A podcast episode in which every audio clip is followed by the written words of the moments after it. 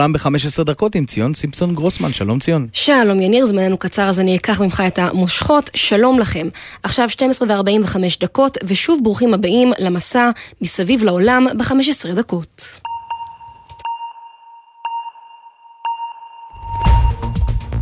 החלטה חסרת תקדים, בית משפט בגרמניה הרשיע קצין בכיר לשעבר בשירות הביטחון של סוריה, אנואר אסלן, בפשעים נגד האנושות וגזר עליו מאסר עולם.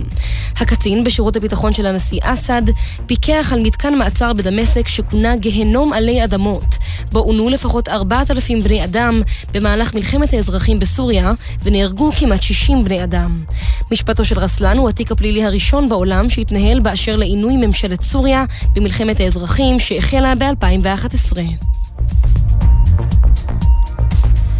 ארגון הבריאות העולמי והסוכנות האירופית לתרופות נגד מתן תכוף של מנות דחף. שני ארגונים טענו בזה אחר זה השבוע כי מתן מנות דחף באופן קבוע לא יסייע לנו לנצח את המגפה, להפך. If we have a strategy in which we give boosters every four months, we will end up potentially having problem with the immune response, and the immune response may end up not being as good as we would like it to be. אם ניתן את זריקות הדחף כל ארבעה חודשים, בסופו של דבר מערכת החיסון עלולה להיפגע ולא להיות מיטבית כמו שהיינו רוצים, אמר ראש אסטרטגיית החיסונים של הסוכנות האירופית לתרופות, מרקו קוולרי. ולפעמים החגיגה נגמרת. גובר הלחץ על ראש ממשלת בריטניה בוריס ג'ונסון להתפטר, זאת לאחר שנחשף כי בסגר הראשון הגיע למסיבת צוות שנערכה במעונו הרשמי ברחוב דאונינג 10. הוא ניסה אתמול להתנצל בפרלמנט, לא בהצלחה רבה. I thought it was a, a work event, and, and Mrs. Speaker, uh, I, I regret very much that we did not do things differently uh, that evening, and I take responsibility and I apologize חשבתי שזה מפגש עבודה, אומר ג'ונסון. אני מתחרט שלא פעלנו באופן שונה, אני לוקח אחריות ואני מתנצל. ולעוד מישהו שיודע בדיוק איך להתמודד עם רגעי משבר, דונלד טראמפ. השבוע כשנשאל בריאיון לגבי טענתו השקרית להונאת בחירות, הוא החליט להתמודד כיאה שהיה המנהיג החזק ביותר בגלובוס, ופשוט לנתק את הפלאפון. Mr. President, if I'm... Wait, wait, wait, one more question. I want to ask about a court hearing yesterday on January 6th. He's gone, okay. כך זה נשמע ברגע שטראמפ החליט פשוט לרדת מהקו בריאיון לסטיב אינסקיפ ברדיו הציבורי של ארה"ב. וגם נהיה עם המשבר הכי חם באירופה הקרה, בין רוסיה לאוקראינה, ועם משבר לוהט לא פחות בין כוכב הטניס ג'וקוביץ' לממשלת אוסטרליה. מעט מאוד זמן, הרבה להספיק. בואו נמריא. מסביב לעולם ב-15 דקות, יומן החוץ של גלי צה"ל מביא לכם את כל מה שקורה בתבל.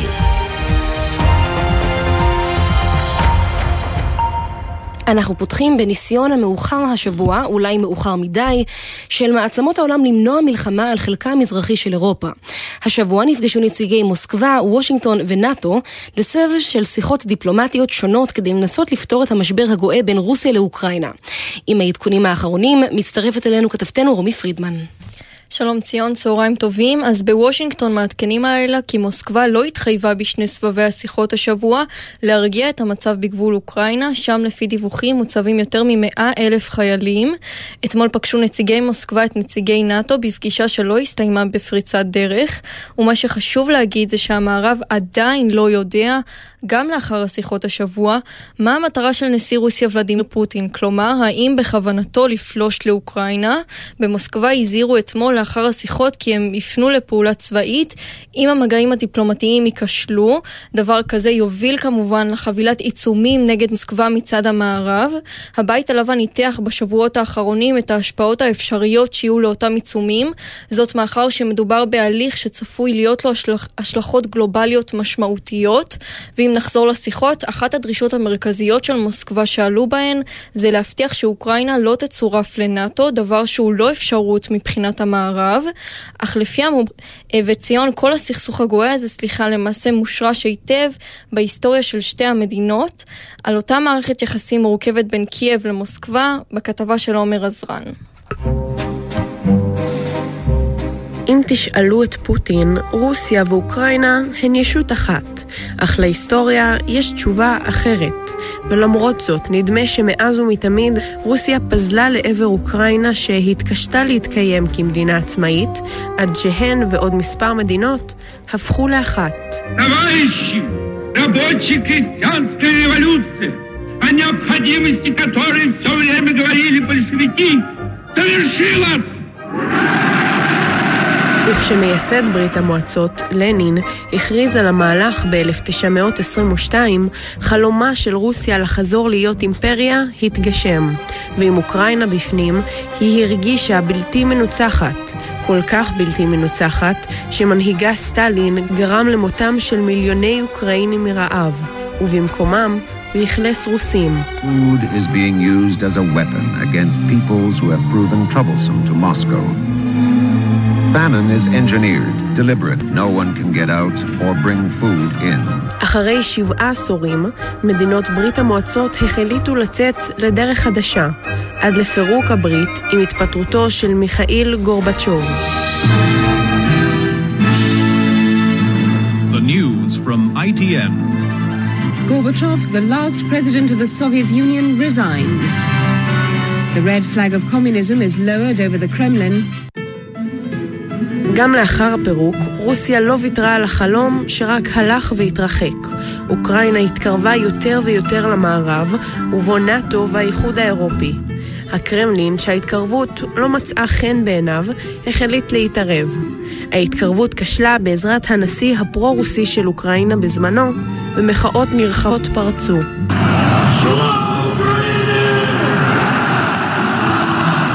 המחאות באוקראינה נגד הממשלה גרמו להפלתה ולבריחת נשיאה ויקטור ינקוביץ' לרוסיה. במוסקבה ניצלו את הריק כדי לפלוש לחצי האי קרים ב-2014 ולכבוש אותו, הדבר שהיה פתיחה למלחמה.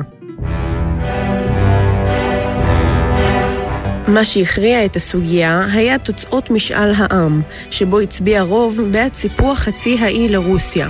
אך אותו משאל נתפס בעיני המערב כלא חוקי. חצי האי קרים היה ויהיה חלק בלתי נפרד מרוסיה, קרא פוטין וטען.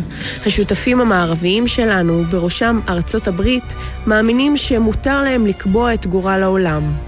פוטין תקף את ארצות הברית שצידדה כמובן באוקראינה, ולמרות שנחתם הסכם שלום בין השתיים ב-2015, נדמה שהוא היה לא יותר מפלסטר על פצע מדמם שכעת נפתח שוב. אוקראינה, תקסמו, אוקראינה מעוניינת לפתור את הסכסוך במזרח בדרכי שלום ובהקדם האפשרי, אמר דובר נשיא אוקראינה, באשר למשבר הנוכחי. נראה שהשנים מוכיחות כי מה שמנסות המעצמות לפתור כעת הוא הרבה יותר מסכסוך אזורי, אלא מחלוקת גיאופוליטית העלולה בקלות להידרדר למלחמה עמוקה ומתודלקת היטב על חלקה המזרחי של אירופה.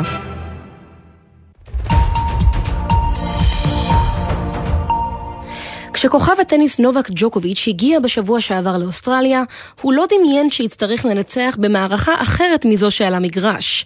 אבל מהר מאוד מצא עצמו הכוכב שמסרב להתחסן בעימות חזיתי עם ממשלת אוסטרליה על אשרת השהייה שלו ביבשת.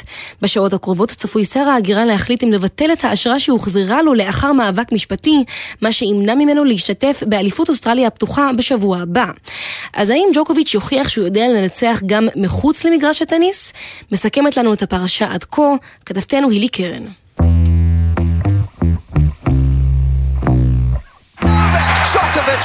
With a moment of absolute brilliance. Oh, stop it! Novak Djokovic is outrageous. Absolutely superb from Djokovic. נובק ג'וקוביץ' אולי שחקן הטניס הטוב בעולם, שניצח עשר פעמים באליפות אוסטרליה הפתוחה, רצה גם השנה להגן על תוארו. אך מי שנחשב למתנגד חיסונים ידוע, גילה שאם ירצה להגיע להתחרות על המגרש, הוא צריך להתחרות קודם כל מול המדינה המארחת, אוסטרליה. If that evidence is insufficient, then he won't be treated any different to anyone else, and he'll be on the next plane home. So uh, there should be no special rules for Novak Djokovic at all. אין חוקים מיוחדים לג'וקוביץ', אם הוא לא יוכיח שהוא עומד בתנאי הכניסה לארצנו, הוא יהיה על המטוס הבא הביתה, הזהיר ראש ממשלת אוסטרליה סקוט מוריסון, בהתאם למדיניות בה אין כניסה ללא מחוסנים. אך למרות הלחצים, ג'וקוביץ' החליט לא לוותר. Mr Djokovic failed to provide appropriate evidence to meet the entry requirements to Australia and visa has been subsequently cancelled. מר ג'וקוביץ' לא עומד בכללי הכניסה לאוסטרליה ולכן אשרת השהייה שלו בוטלה, אמר שר הבריאות האוסטרלי גרג האנד ביריית הפתיחה במערכה בין ג'וקוביץ' לאוסטרליה. וכך כוכב הטניס מצא עצמו שוהה במתקן ההגירה, תוך שהוא ועורכי דינו נאבקים בבית המשפט שתיתן לו אשרה זמנית. בינתיים תומכיו כבר יצאו להפגנות. ג'וקוביץ' חשף שחלה בקורונה בדצמבר, ועל בסיס החלמתו אושרה לו הכניסה לאוסטרליה, ולכן מעצרו פסול. אך למרות שמחלתו חיזקה את טענתו כי הוא זכאי לאשרה, היא גם פגעה בו, כיוון שספג ביקורת רבה על כך שהפר בידוד לאחר שחלה. עם זאת, בסרביה מולדתו, התמיכה בו לא פחתה.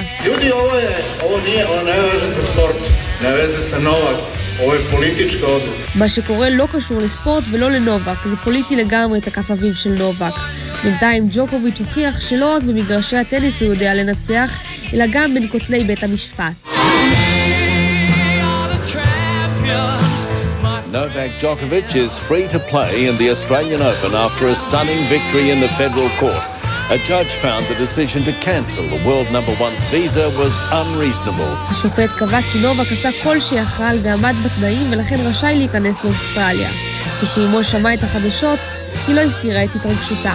Tako da ovo je za mene njegova najveća pobjeda u njegovoj karijeri, veća od svih njih, svih njih njegovih Grand Slamova. זה הניצח הכי גדול שלו, יותר מכל גרנד סלאם. אבל ג'וקוביץ' עדיין לא יכול לנשום לרווחה, זאת מאחר ששר ההגירה עוד יכול לשלוף קלף אחרון ובאופן אישי לשלול לו את האשרה. אך כרגע לפחות נראה שג'וקוביץ' ניצח במלחמה הזאת, ונותר רק לראות אם בשבוע הבא יוכל לנצח גם במגרש, אם בכלל יגיע אליו.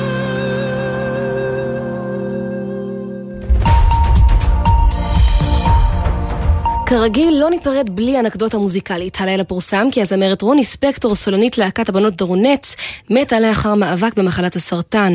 ספקטור הייתה הילדה הרעה של הרוקנרול, והיא וחברותיה ללהקה היו חיות ללהיטים רבים, ביניהם השיר הזה.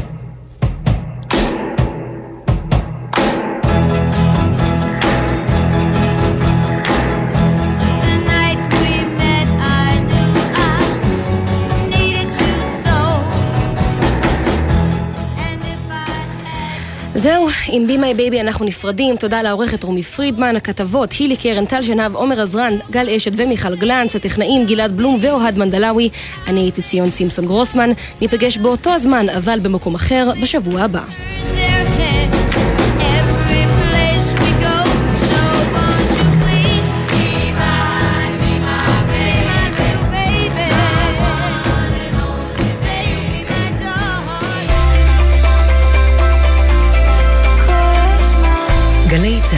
יותר מ-70 שנות שידור ציבורי.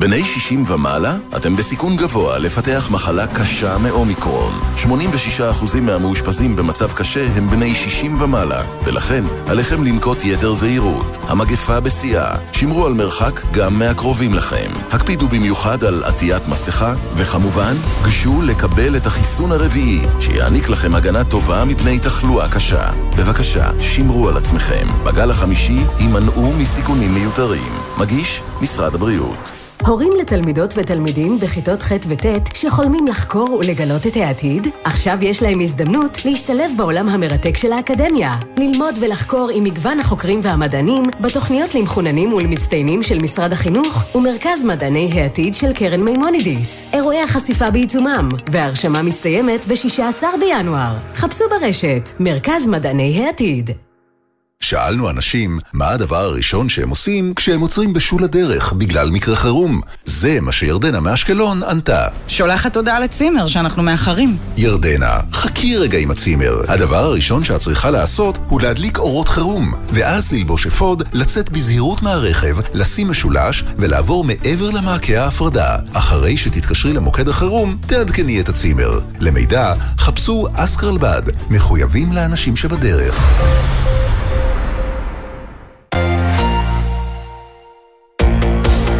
מיד אחרי החדשות, עידן קבלר ואורי אוזן.